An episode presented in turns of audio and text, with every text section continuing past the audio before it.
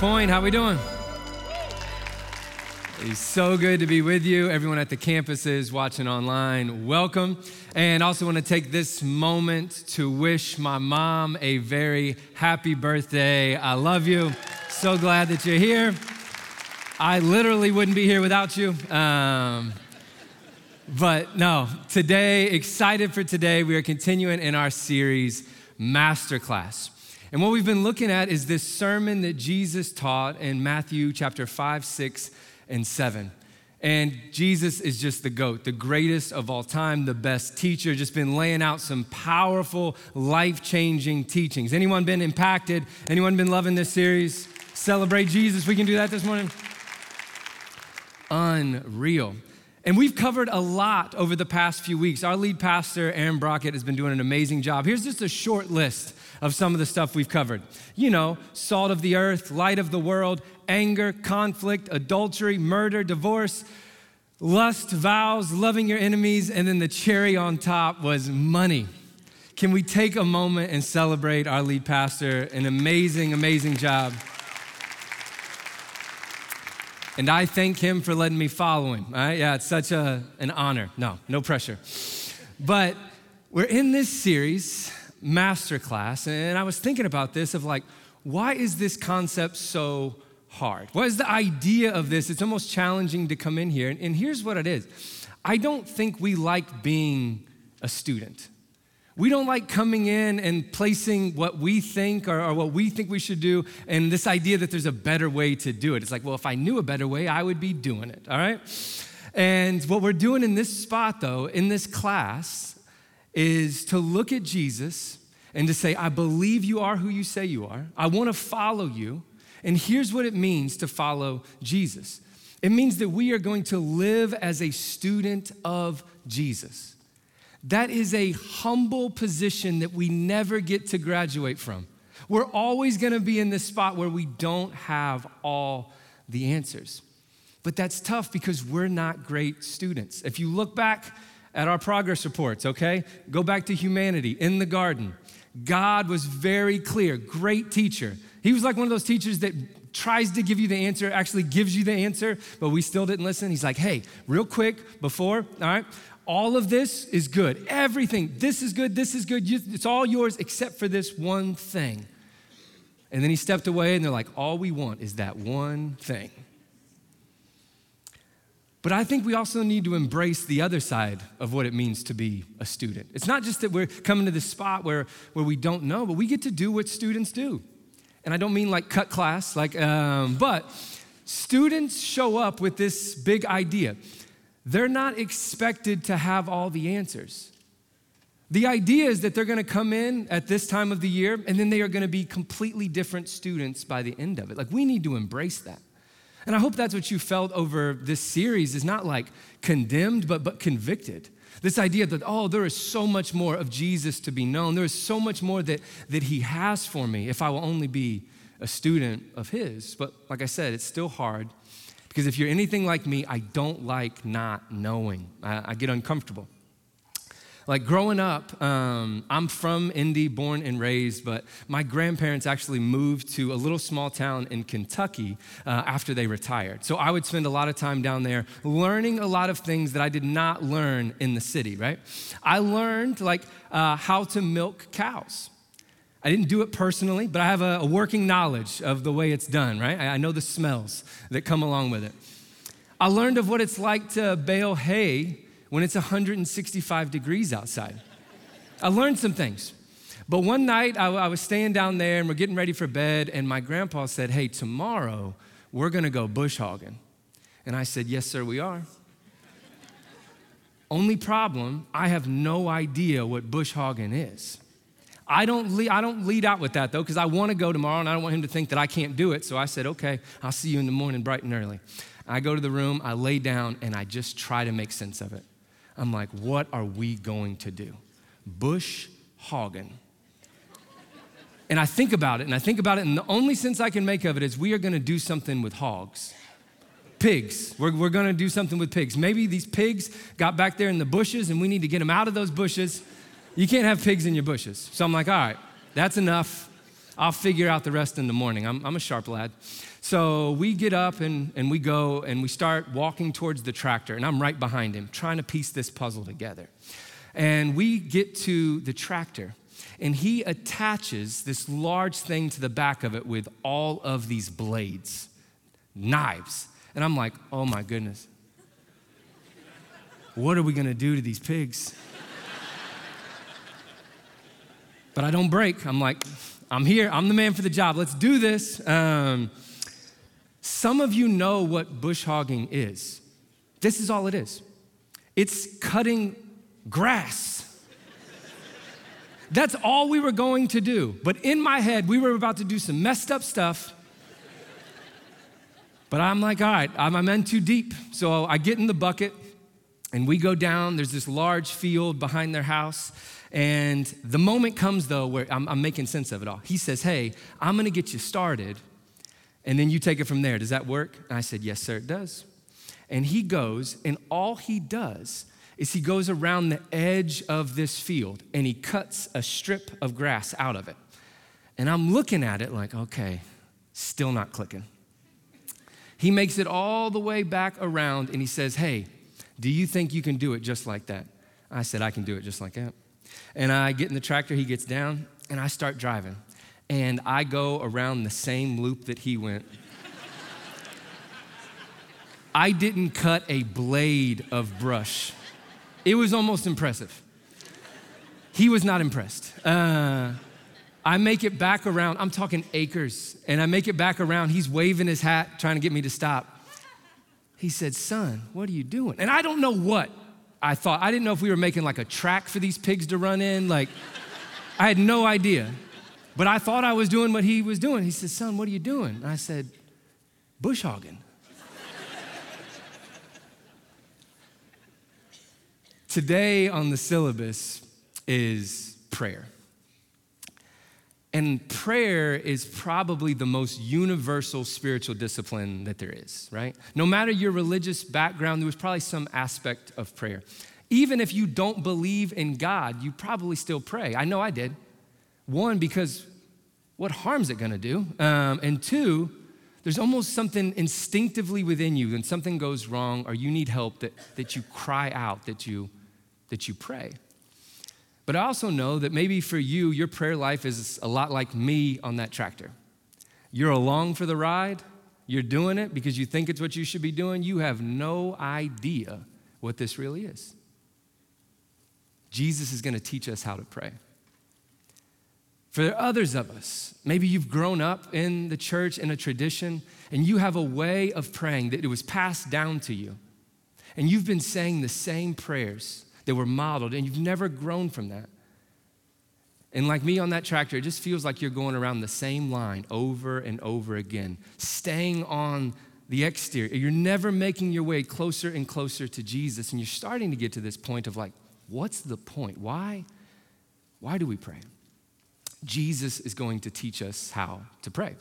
And I just want to kick things off just to get some, uh, just a little foundation for us before we begin the, the teachings of Jesus with just this idea of like, what is prayer? Super basic definition prayer is having a conversation with God, talking and listening, both sides of this.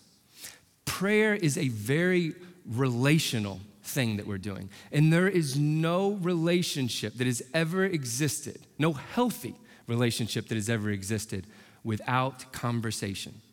Men have tried to get around this truth for thousands of years. There's no way around it.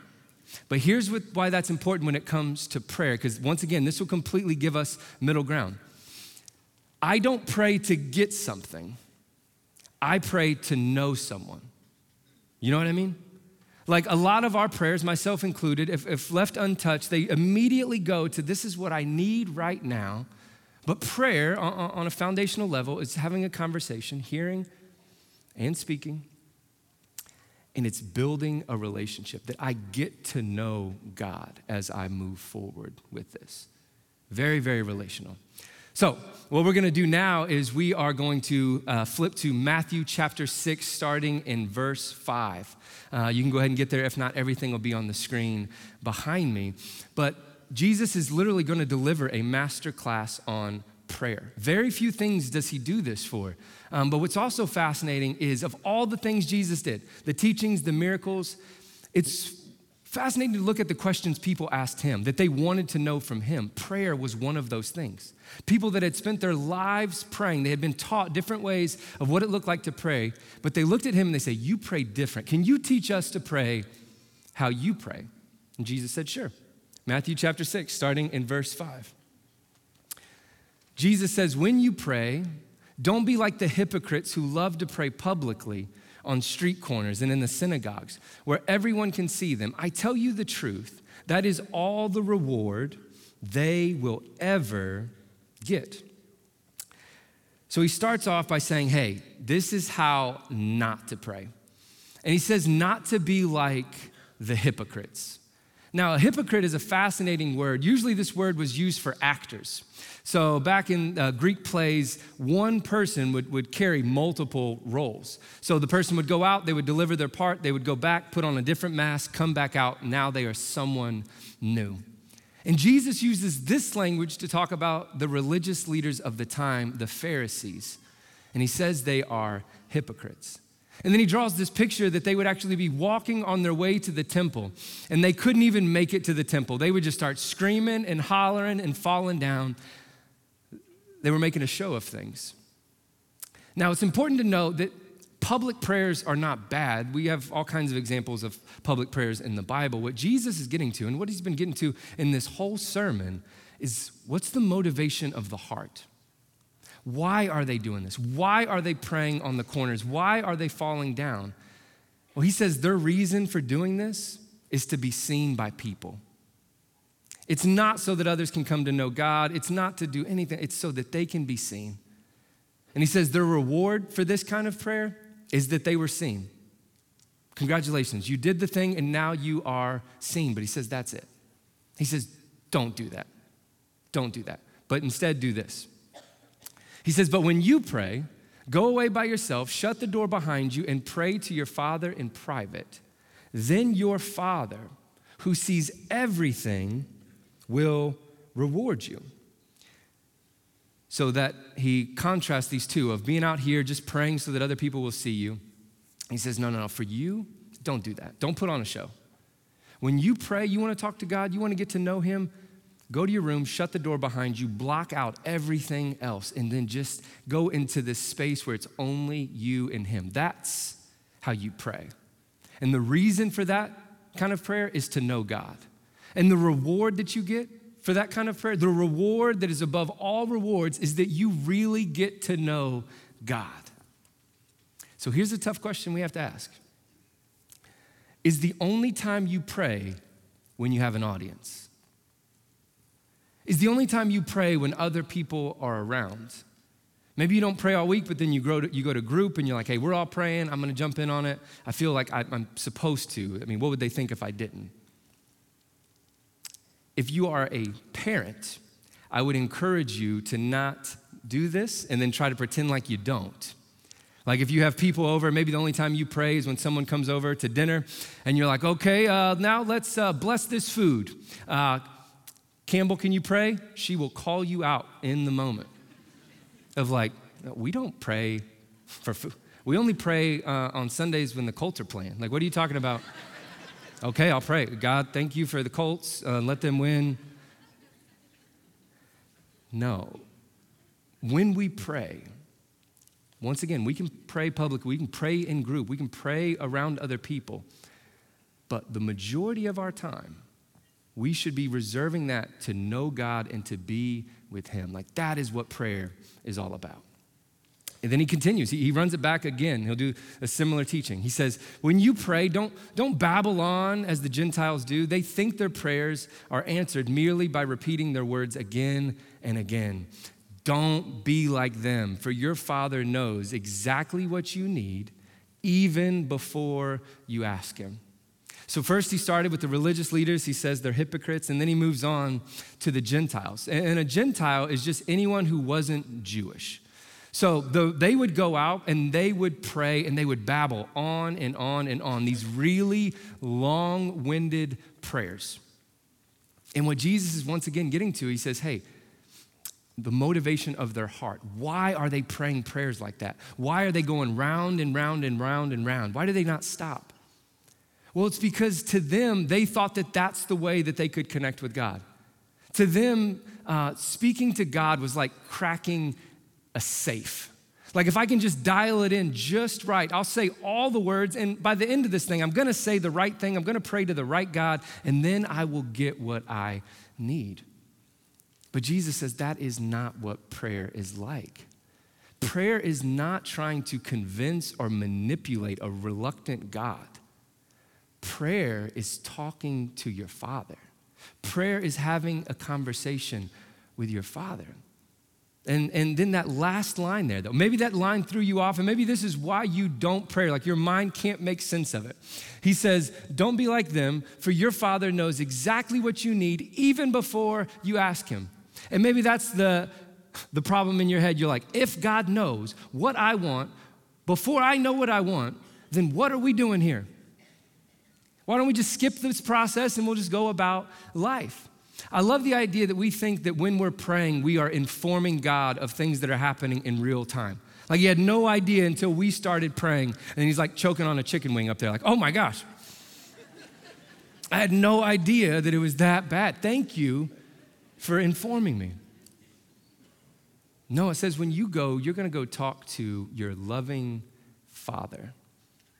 And that word, Father, this is a word that will completely change the gravity of your prayer life if we choose to use it. Because, like I said, the God we serve is not some reluctant God, not a distant God. No, the Bible calls him Father.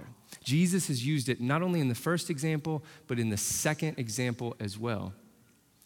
He says, when you go and you talk, you are talking to your Father, and remember that. Why? Because going back to the Gentiles, when they were praying, they didn't they weren't praying to a father. They were praying to a cold god. The, their relationship with god was much more like a boss employee relationship. And here's why that's a problem. A boss relationship is based on what i do. Primarily when you sit down with your boss it is all about what you do what you are executing on the products that you can bring. How are you how are you standing up to that? What god wants is a fatherly fatherly relationship which is based on who I am.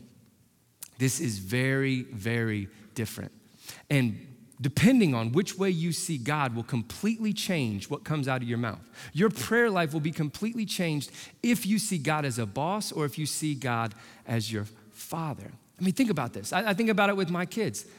Like, my kids do not come in and definitely don't treat me like I'm some boss. Like, they don't come in with their credentials. Like, Excuse me, Father. May I have a moment of your time? It is I, your daughter, who has been with you since birth, since the year of our Lord 2012. I stand here as a graduate of preschool, first grade, second grade, third grade, and Lord willing, soon to be fourth. No, they just come in asking all the questions. They treat me like I am a loving father. There are no credentials in their hand. Here's the truth that kids know that we have to be able to realize when it comes to our relationship with God. My prayers are heard because I'm my father's child.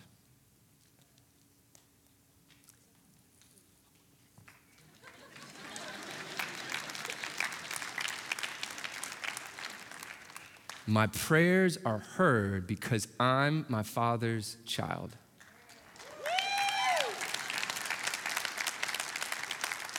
I think there's a lot of us who go into prayer like we're going into a job interview, where we're bringing in our resume. And before we have a conversation with God, we begin to list out all the things we've done, all the things that we want to do, why we are credible to receive what we are going to ask God to do. And what Jesus is saying, no, no, no, the only reason you are heard is because you are a child of God. Save the resumes, leave them at the, leave them at the door. When you shut it behind you, come in as a child. That is the kind of relationship that we have with our Father. And Jesus is going to continue going on this um, But what I want to do, just, just for a second, just for, for, for clarity's sake, um, I want us to think about our prayers. Really think about them. And here's another tough question to ask If someone heard your prayers, would they think this was a conversation between you and your father or you and your boss? Think about. Reflect on your prayers. Think back to maybe the prayer you said this morning, prayers you said this past week. If someone overheard you praying, would they think you were on the phone with your boss or on the phone with your father? Like, that's the kind of prayer life that we want to have.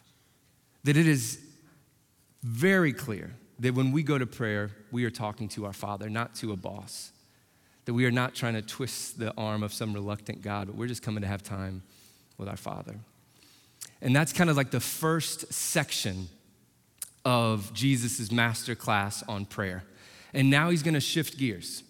And he's gonna do the thing that we always hoped teachers would do. He's gonna get super practical. He's gonna take these big ideas of what prayer isn't and what it is, because some of you right now are thinking, that's great, but give me the exact words. Nobody ever gives you the exact words. Jesus is gonna give us the exact words. He teaches all that, and then he says, hey, and when you pray, pray like this. And this is known as the Lord's Prayer. We're going to read it in its entirety, uh, break down a few things, and then just go line by line all the way through this. All right? Y'all ready for part two, session two? Didn't know you were getting a two for one today. Jesus says, Pray like this Our Father in heaven, may your name be kept holy, may your kingdom come soon, may your will be done on earth as it is in heaven. Give us today the food we need and forgive us our sins as we have forgiven those who sin against us. And don't let us yield to temptation, but rescue us from the evil one. This is what's known as the Lord's Prayer. And a few important things to know like, this is not an all encompassing prayer, meaning this is all that we say. Jesus, a lot of times, would pray all morning, all night sometimes. He was saying more than this, but he wasn't saying less right? Um, what we get to do is every single day, we approach this and we pray that prayer every single day, but that's like the skeleton. Those are the headings of the prayer. And then whatever's real, whatever's on our hearts in that moment, we bring that and we fill in the gaps. And then that becomes the fullness of our prayer. The second thing that I want to really just highlight is it's amazing, just the genius of Jesus, of what he's doing, of like all of his teachings come together. Uh, so, what's happening now is he's taking the lifeline, the most important thing with our relationship with God, prayer, and he's fusing it together with what he said was the kingdom ethic, the most important thing. If you boil everything, all of God's ways down, what, what stands out? Anybody remember this? Don't worry, I got it for you. It's right here. They said, Teacher, which is the most important commandment in the law of Moses? Jesus replied, You must love the Lord your God with all your heart and all your soul and all your mind. This is the first and greatest commandment. A second is equally important love your neighbor as yourself. Take a look at this. This is amazing. What God is doing is He's taken the kingdom ethic, the most important thing, and He's taken our prayer relationship and He's putting them together, bringing them into one, and so that they can be combined. Okay, I'm only gonna do this once. This isn't a magic trick but it's this idea that he's bringing it all together. It is a, a beautiful, beautiful thing. And and I, I, want us to see this because maybe you've never seen the Lord's Prayer like this, but once you begin to see all that Jesus is doing, it really comes to life and how important this is to him. Think about it. That first section that we read is all about loving God. Our Father in heaven, may your name be kept holy. May your kingdom come soon. May your will be done on earth as it is in heaven. It is all about just taking a moment and loving God. And then if you go down in logical order, it's all about loving people. Give us today the food we need. Forgive us as, as we forgive those who sinned against us. And don't let us yield to temptation, but rescue us. You see that order now? Love God, love people. One more thing I want to point out of this prayer is notice the communal language that's used. It is not a prayer that says, My Father in heaven. He says, Our Father in heaven. And then look at how everything shifts. Give us, forgive us, as those who sin against us, and don't let us yield. It's this idea that even when I'm in prayer, even when I'm in the most intimate place where it's just me and God, I've shut everything else out, I still cannot withdraw from this place of being connected to God and people. Jesus is keeping that on the forefront of our mind. All right, now with all that, let's go ahead and just walk through it line by line of what Jesus is talking about here. Jesus says, Our Father in heaven. Once again, it's going to sound like we keep saying this over and over again. It's because Jesus has literally used this in every example. Both two examples on the first side, and now he leads off with it. It's this idea of Father. This idea of Father. And I know for a lot of us, we have uh, a hard time maybe with this because maybe you didn't grow up with the best earthly father. So the idea of seeing God as, as a father is more hurtful than, than helpful. But I love the way that Dr. Tony Evans says it. He says, Some people have had bad fathers and say they can't relate to God as father, but we are not to measure our heavenly father by the standard of our earthly ones. Rather, we are to measure our earthly fathers by the standard of our Father in heaven, who is perfect. He is the ultimate definition of what a father is. And what I want to say about that is if you begin to see God as a father, it will completely change your view of prayer and your relationship with God, what you're asking for, everything. And here's what I know just about the idea, the concept of a father by being raised by a, a loving father. Here's just some simple things. Anything that I asked my dad for, he would give it to me with, with two stipulations. One, if he can. If he can. If he can do it for me, he would. He can't give, it's impossible. He can't give me what he doesn't have. Even if he really wanted to, he can't. If it would be good for me. We would say that a good father here on earth would not willingly give you something that would be hurtful or harmful. So he would give it to me if he could, and he would give it to me if he thought it would be good for me. Now, when we apply these same two things to our Heavenly Father, we know that the first one is completely off the table. There is nothing our God can't do. He can do anything that is good. So if my life isn't going the way that I think it should, if my prayers aren't being answered the way I think they should, I'm not brought to a place where I guess God doesn't hear me. I guess I need to do more things. I guess uh, it's something about me. No, no, remember, I'm being heard because I am a child of God. So when things don't go the way that I think they should, I have this peace knowing that, no, my Father has something better for me.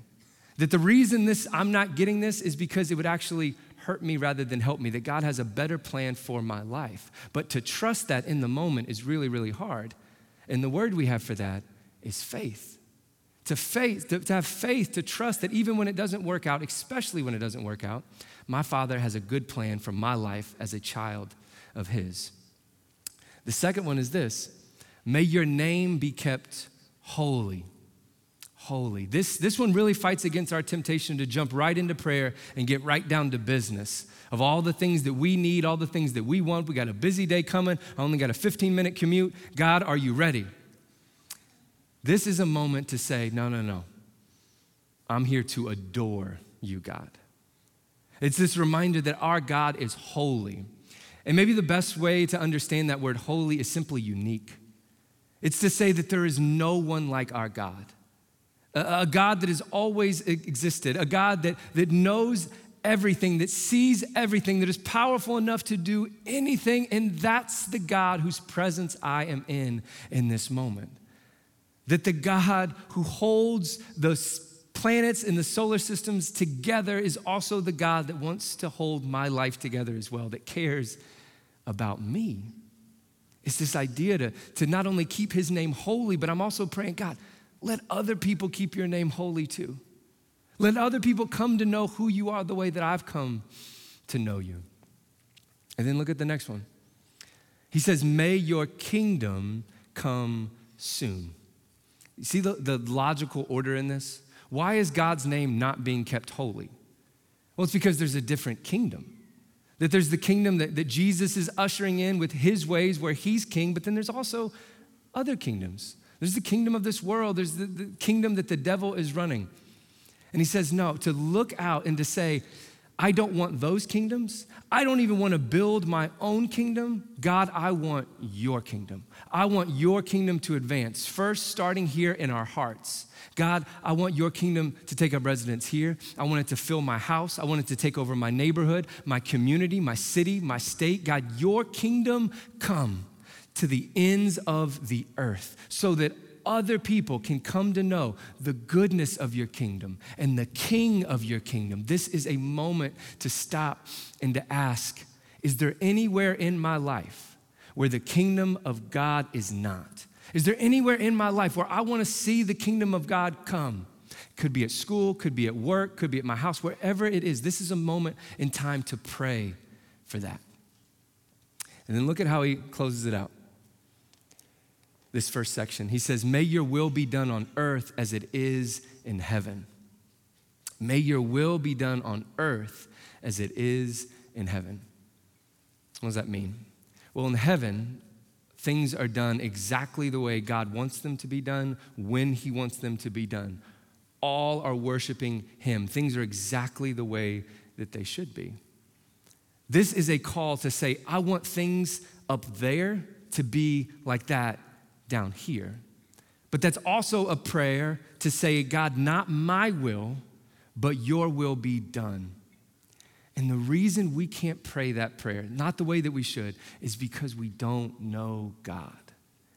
I mean, think about that. If we truly believed with 100% of our hearts that there was a real God who really created us, who knew everything about us, knew everything, we would say, Teach us everything. We don't want to do anything on our own. We just want to follow you exactly, but we don't. Why? Because in moments, we have this feeling of, I think I would rather do this. I think this will actually be better. I know that may be better long term, but right now, this, this is looking pretty good. This is feeling pretty good.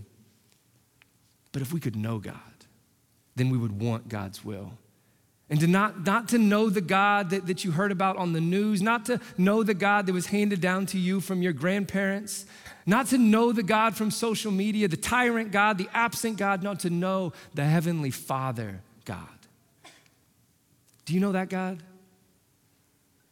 A God who could be best known as just a God who continues to love us. Think about this. We were created. Why?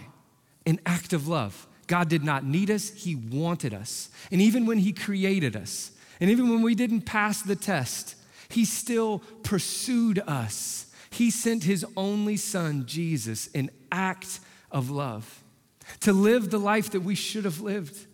And he lived it perfectly. He lived God's will out. He was a perfect embodiment of who God is. And what was his reward for this type of life? He was murdered. He was sent to a cross for me and you to pay the penalties for our sins, an act of love. And our God did not remain dead, that He rose three days later, defeating sin and death once and for all, and then giving us the reward that only He deserved. And He still wasn't done. He said, When I go, I'm gonna send you another advocate the Holy Spirit, the very Spirit of God, so that we could be empowered to love God and love people, to live a life that could only be described as a continuous act of love, mirroring our Father in heaven. This is the God we want you to know. This is the God that you can have a relationship with starting today. Is there anybody here today that knows the kind of God we're talking about? The good Father, the one that is there for you. All right, he's going to switch gears here now, and he's, he's moving to that bottom section. So that was all love God, and now we're going to move into love people. He says, Give us the food we need it's important. Uh, the word food here, it's actually, it's bigger than just food. It's like, uh, give us our needs, give us the necessities, food, clothing, shelter. Every day, I'm praying this. And not for me, I'm praying it for us, that, that God would give us what we need. And here's what that does what it begins to do in our minds is that when we realize everything that we have as we go through our day, the clothes we put on our back, the food we eat, even where we lay our head at night, it was all a complete and utter gift. We did not earn it, it was given. Our breath, it was not earned, it was given. What that does is it frees us up to be generous. This is why the church was so generous, why it is so generous. Because this idea that nothing's mine, it's all given. So now I want to see God's people have what they need. Now I'm a part of God's will in His kingdom. And so I'm going first. It's this idea of praying not just for me, but praying for all of us, and then stepping in and allowing God to use us to meet those needs. The second one is, and forgive us our sins as we have forgiven those who sin against us. Forgive us our sins. You know, as followers of Jesus, our sin sins have been forgiven in the sense of salvation. That's not what this is talking about. Not for salvation's sake, but for relationship's sake. That if we have sin in our lives that we have not asked for forgiveness from, it is going to keep us at a distance from God and us at a distance from people, which both are no good for us. So, this is a moment to come in and to confess our sins to share with God our hearts, and to seek forgiveness from Him, and to give us courage to ask for it from others. He even doubles down on this at the end of this prayer. And he says, If you forgive those who sin against you, your heavenly Father will forgive you. But if you refuse to forgive others, your Father will not forgive your sins. It's this idea, if, and as wild as this sounds, because I know there's people in your life that have done horrible, horrible things to you. But it's this idea if, if you can't find forgiveness in your heart, then you truly haven't received the forgiveness from God. You haven't felt, I guess a better way, you haven't felt the weight of it. You haven't seen how, how dark and twisted your sin is. You haven't felt the weight of all that God had to do for you while we were enemies. God died for us.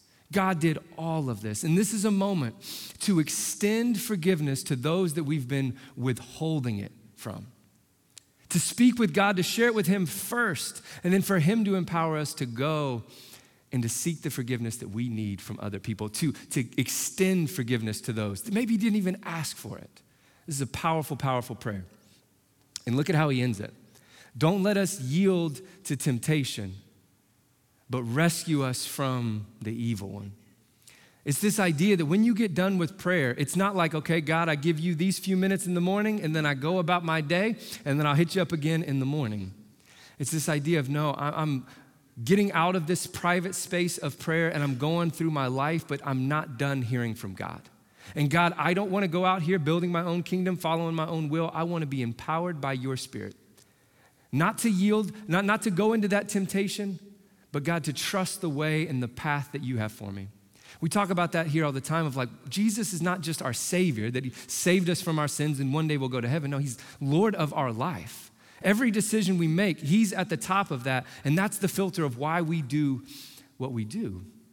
Jesus continued this message right before He was going to the cross to be murdered. You remember what He said to His disciples?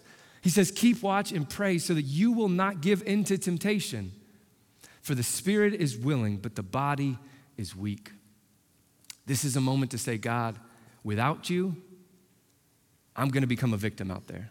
Without you, I'm going to fall back into the same ruts that I've been living in. Without you, I'm going to fall to temptation. But with you, I will be victorious. With you, I believe I will have the strength and the power to move forward. With you, I believe I can be a part of something as wild as bringing heaven to earth. God, lead me in your ways. Now, here's the application. Here's what we, what we do with this. Super simple, very hard. Every day this week, pray the Lord's Prayer. Every day this week, pray the Lord's Prayer. And I would say in the morning. And there's always someone that's like, tries to wiggle out of like, well, actually, I work nights, so not up in the morning. Wish I could. Sorry, man. See you next time. Okay. Um, Start your day with prayer. Start your day with prayer. The language that's used in this prayer makes it seem like we're supposed to be praying this every single day. And I also want to say if you've never prayed before, this is a great place to start. And I'll say, if you've been praying your whole life, 40, 50, 60 years, there's no better prayer to pray. There's no deeper prayer, there's no more of a prayer. This is for all of us. Both sides can step into this.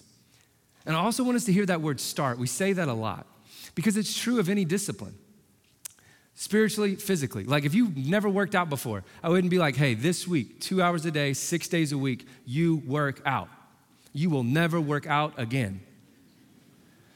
But I do want to say it's a starting point. It's this idea that where we start should never be how we end.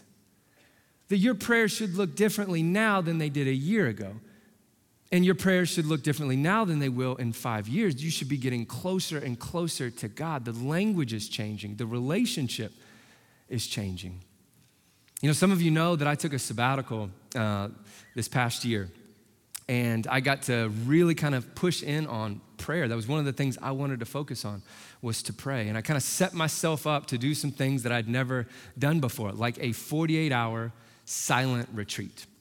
Now, it's important to know I've never done a silent retreat before, not a 24 hour, not a 12 hour, not a six hour, not a four hour, but I decided 48 hours. That's the way I'm gonna do it. And I went in and I failed. I did not make it 48 hours, all right? But I'm gonna, few disclaimers. One, it was at a spot that was like maybe an hour from here, um, out in the middle of nowhere. And if my story of bush hogging has taught you anything, it's that I don't belong way out there.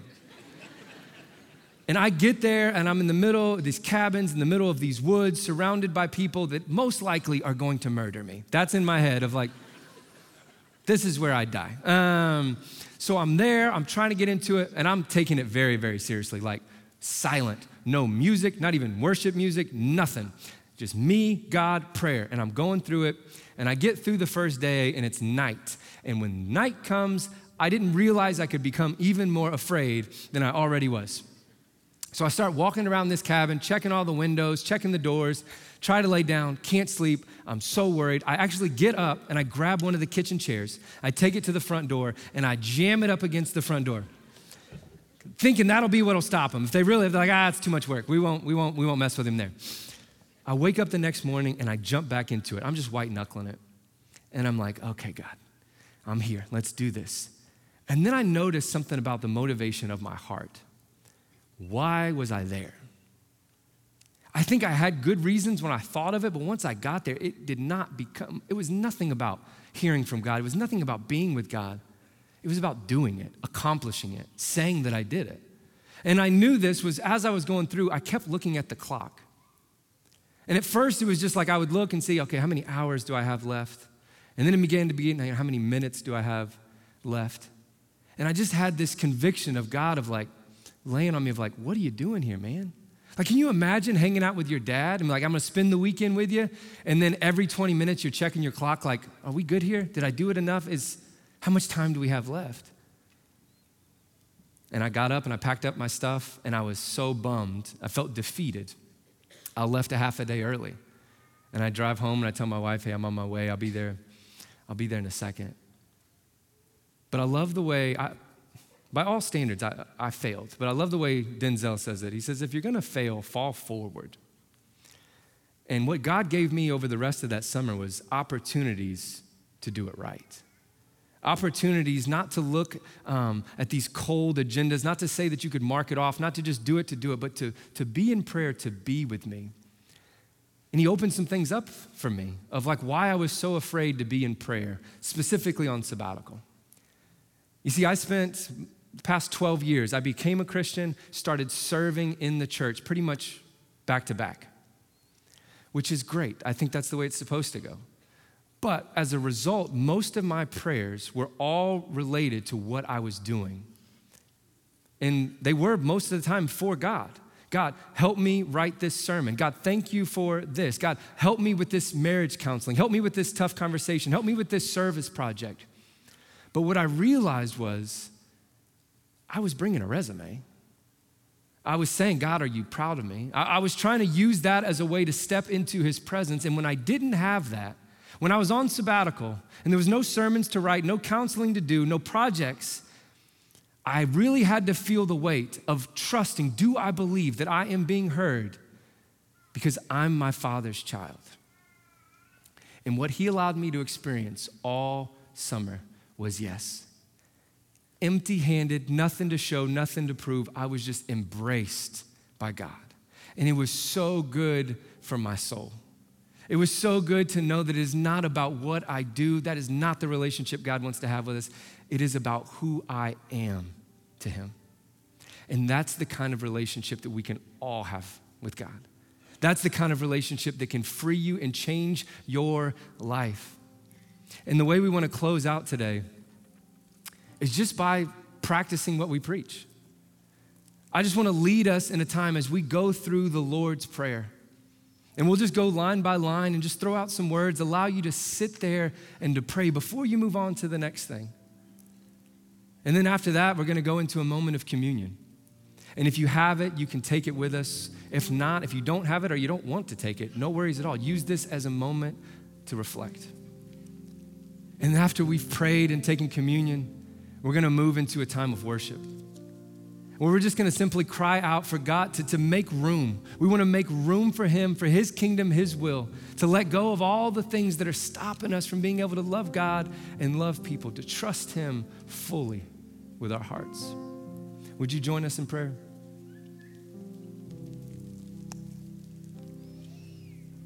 Our Father in heaven,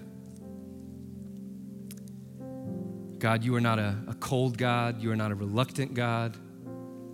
You're not an absent God. You are a heavenly Father who knows our needs even before we know them, who has a plan for our lives that is better than anything we could dream up on our own. God, I pray that we could see you as a good Father. Not to let the view of you be tainted by any of these earthly circumstances but God, you are a perfect Father. May your name be kept holy, holy on our lips. God, you are unique. Let us not pretend that you are anything other than a holy God, all knowing, all powerful, all seeing. God, we are in your presence. That even you have everything that you could possibly ever want, and what you desire is to be with us.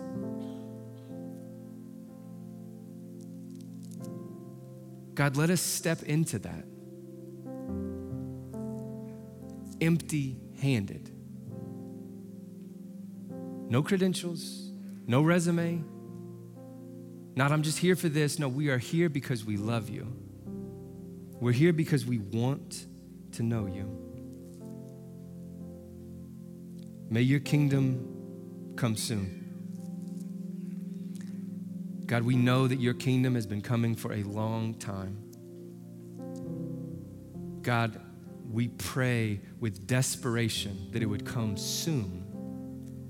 And this means we need to dismantle the little kingdoms that we have built in our lives. We need to look and examine where the kingdoms are that we need to dismantle so that we can help build your kingdom. And God, I pray that you would do a work in our hearts. I pray your kingdom would start within us. And God, we pray right now for all the places where we desire your kingdom to show up. Where is that? Is it at work? Is it at school? Is it at home? Is it with our parents? Is it with our. Who is it?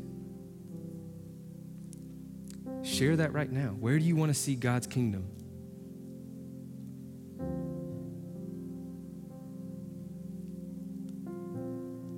Father, may your will be done on earth as it is in heaven. God, your ways are above our ways.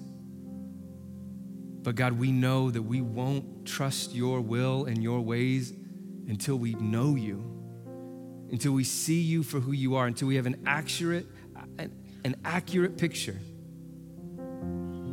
So, God, I pray that this day would, would, would push us into just a, a better relationship with you, a more intimate relationship with you, where we could see over and over again your ways have been tested. You are faithful.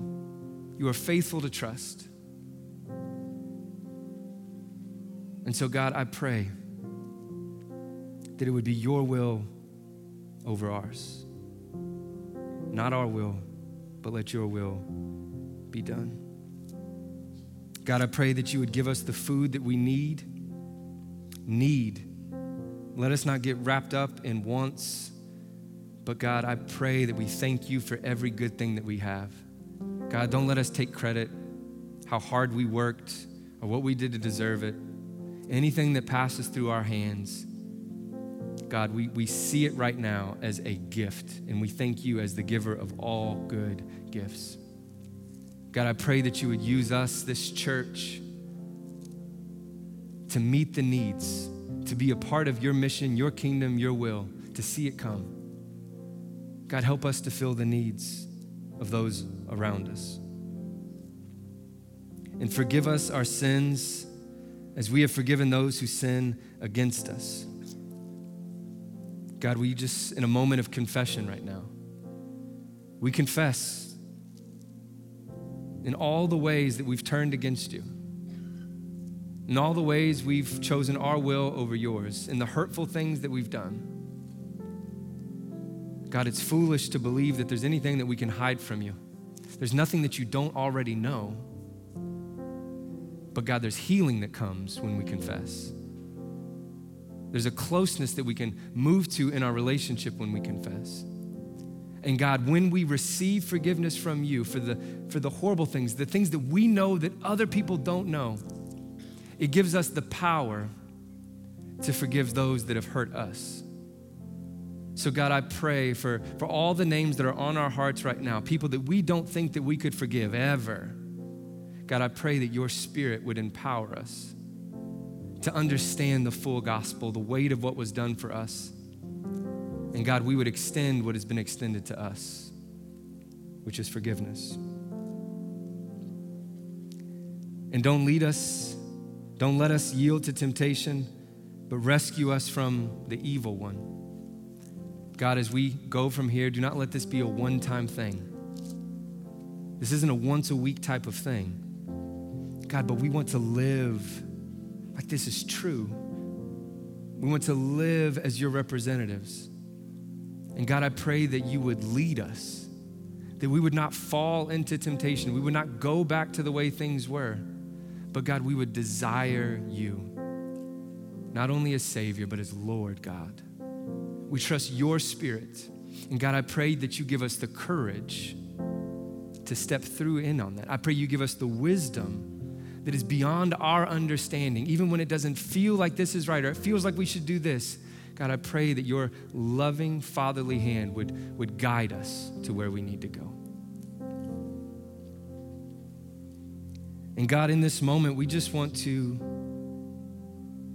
reflect.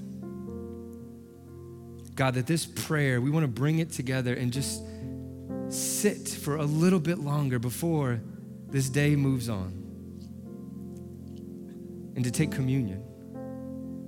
God, to take these elements that represent you, this bread which represents your body, and this juice that represents your blood. God, for us to remember that you are the loving God that we're here for. And so, God, as we take this cracker, we remember Jesus. We remember all that he sacrificed his body that was broken for us,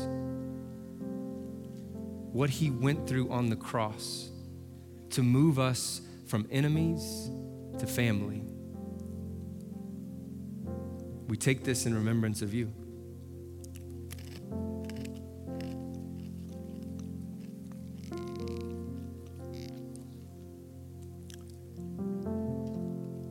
And Lord, now we take the juice. Father, we, we, take this that represents your son's blood, the sacrifice that was made for us, that is allowed for all of this, for this moment of connection, to be able to pray like this, to be able to address you as Father, to be able to live the life that you've called us to live. It is all possible because of this sacrifice. So we thank you and we take this in your name.